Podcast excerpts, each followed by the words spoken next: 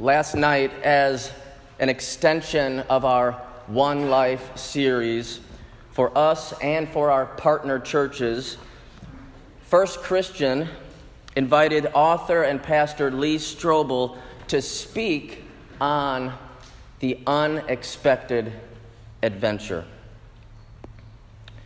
He reminded us of our calling to join with Jesus in his mission, his worldwide mission that includes us, to bring good news to all.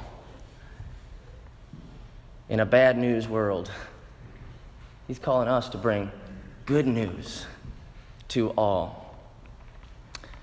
He spoke about how Jesus in the Sermon on the Mount said that we are to be salt and light. For us to have a kind of faith that is so salty that it makes other people around us thirst for more of God. It's not a kind of faith that repels people from God or any kind of hypocrisy or inauthentic in our lives, but it's something where we're we know we're sinners saved by grace, but we're trying to follow Jesus as best we can. You know, I say, I'm not the perfect one. He is. Uh, let me lead you to him. You know, he's the one that can do something good in your situation. Sometimes we don't have all the answers. I know that's something I've struggled with in my life. Um, and I'm I think starting to, to deal with a little bit more, that I don't have to be uh, Andy the answer man. And I've struggled with that, often feeling like, you know, as a pastor, I need to always have the right answers. And sometimes in that moment, uh, that answer doesn't come. Sometimes the issue someone is struggling with is, is so deep. There's just not, sometimes, and I'm learning this too, sometimes there's no room for words.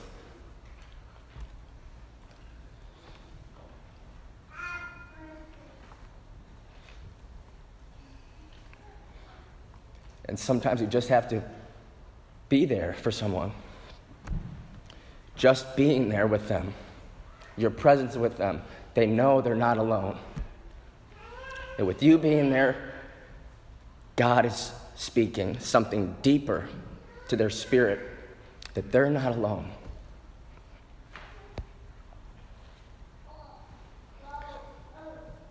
He also talked about how we're to be light. Jesus is the light of the world. But he wants to pour out his light into us. And then he wants us to shine our light so bright into the lives of others so that whatever dark time they're going through, they, they can be assured that there is hope. There is always hope. Well, I didn't think I'd get this emotional. Let me, just, let me just say it. Sometimes, every once in a while, it just like comes up, comes up upon me. So, uh, so on this new One Life journey together, so we're going to be encouraged to open up more and more to the unexpected adventure and the sense of joy that is possible when we live on mission with Jesus, this good news mission. The kind of mission that's not supposed to end with us when we receive it, when we receive the forgiveness, the hope of heaven from Jesus. It's not to stop with us. It's to, to keep flowing. It's to keep going. The joint board of the church and I are hoping that this One Life ministry will help to raise the evangelistic temperature of the church. And we'll learn more about that along the way. But just want to say that, to raise the evangelistic temperature uh, of the congregation. That reaching out with our faith, just simply loving people, you know, just being there for someone in their time of need, uh, loving our neighbors or coworkers towards Jesus. Not towards ourselves, because we don't have the answers, he does. So loving them towards him, that that kind of outreach would start to become more natural in our lives think right now we need to be honest. It can be very unnatural. When we hear that word evangelism, I know a lot of people are like, that's, that's not me, I can't do that. But I think we're going to learn together. We're going to approach this in such a way through this One Life ministry, this One Life direction that I believe God has for our church. We're going to learn that reaching out is possible, and we can do it. We can. The Lord's going to help us. And it's going to be an adventure. There's going to be some unexpected things along the way, okay?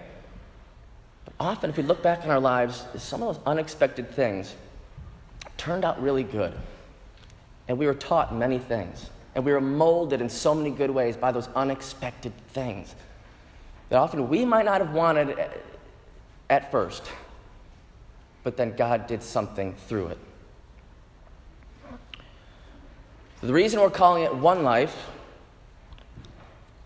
is that in these weeks to come, we're going to continue to learn and hear about one life, one person that God has placed around us, that they're struggling in life. They feel far from God. They're not going to church. They have questions, and maybe they have doubts. But we can come alongside them and simply love them towards the Savior. So we're talking one life. You're not going to hear from up here. You need to get out there and be a super Christian and reach to ten, twenty, and one hundred people. You know, you need to go preach on a street corner. You're not going to hear that. That I'm saying that you need to go out and, and, and confront people and say, do you know Jesus? Are you saved? Not asking you to do that. Most people, when they hear that, they're like, no, no, I, I, I can't do that. I don't want to do that, Andy. That's how many people respond today. A lot of people say, I don't know if in our current culture today if that's really even the best way to go about it. And I would agree.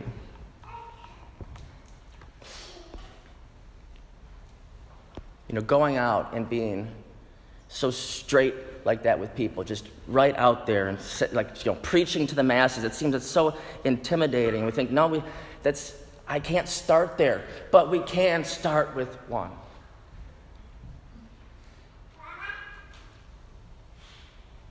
And like Doug talked last week, just one life can make all the difference. And often we get so intimidated. You know, we look out there and we think, yeah, there's so many people, and, and, and more and more people aren't going to church. We're like, how can we reach out to all these people? How, how can we do this? And um, I listened to Doug's message. I appreciate it so much. And one of the things that, that I want us to remember from what he said last week is even though the harvest is plentiful out there in the world, the harvest of souls, of people that are ready to, to come in to God's family. There's, the harvest is plentiful, just like Jesus told us it is. But when we think of the harvest, I want to think of uh, the field of corn for a moment. Okay? We have many farmers here. And sometimes we think we, we, we're not we're not to look out and just and think, wow, how could we do all this? All these souls, this all this corn in the field. How can we do it all? I felt like Doug was saying that don't focus on this whole field and feel like, where do I start? Focus on just one stalk. Just one stalk of corn. Just one. We can do that. With God's help, we can do that.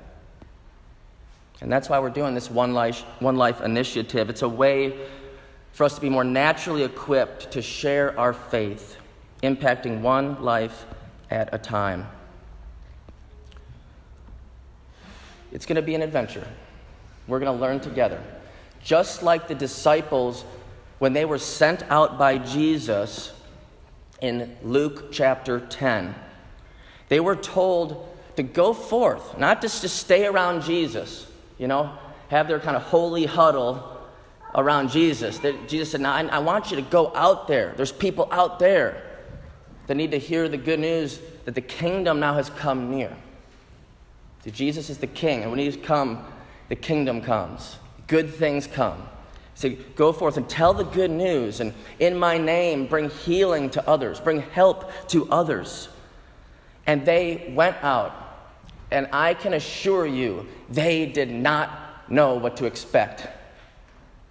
Same as us today. Just like them, we're going to have some faith and say, Lord, we don't know what to expect. But they obeyed and went. And when they came back, after their journeys, going to share with others in the neighboring towns, when they came back, they were so excited. It was outside their comfort zone. Yes, there are going to be some things that will be still outside our comfort zone. But sometimes we get out of that. We, we risk a little. Not risking knowing that our Lord calls us and he's with us. And then great things start to happen to get us more excited about our faith than we've ever been before. That's what I hope for each of us. And those disciples, after they were sent out by Jesus, came back and they were so excited. Like, wow, Lord, you were right. We were supposed to go out and share. Wow, the things that you did.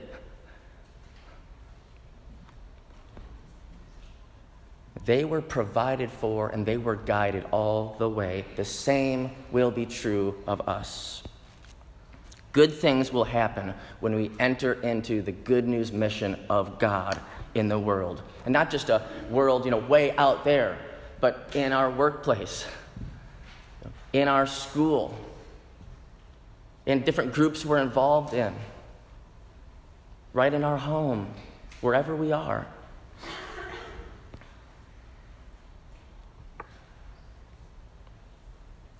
Again, we're not asking for you to go out.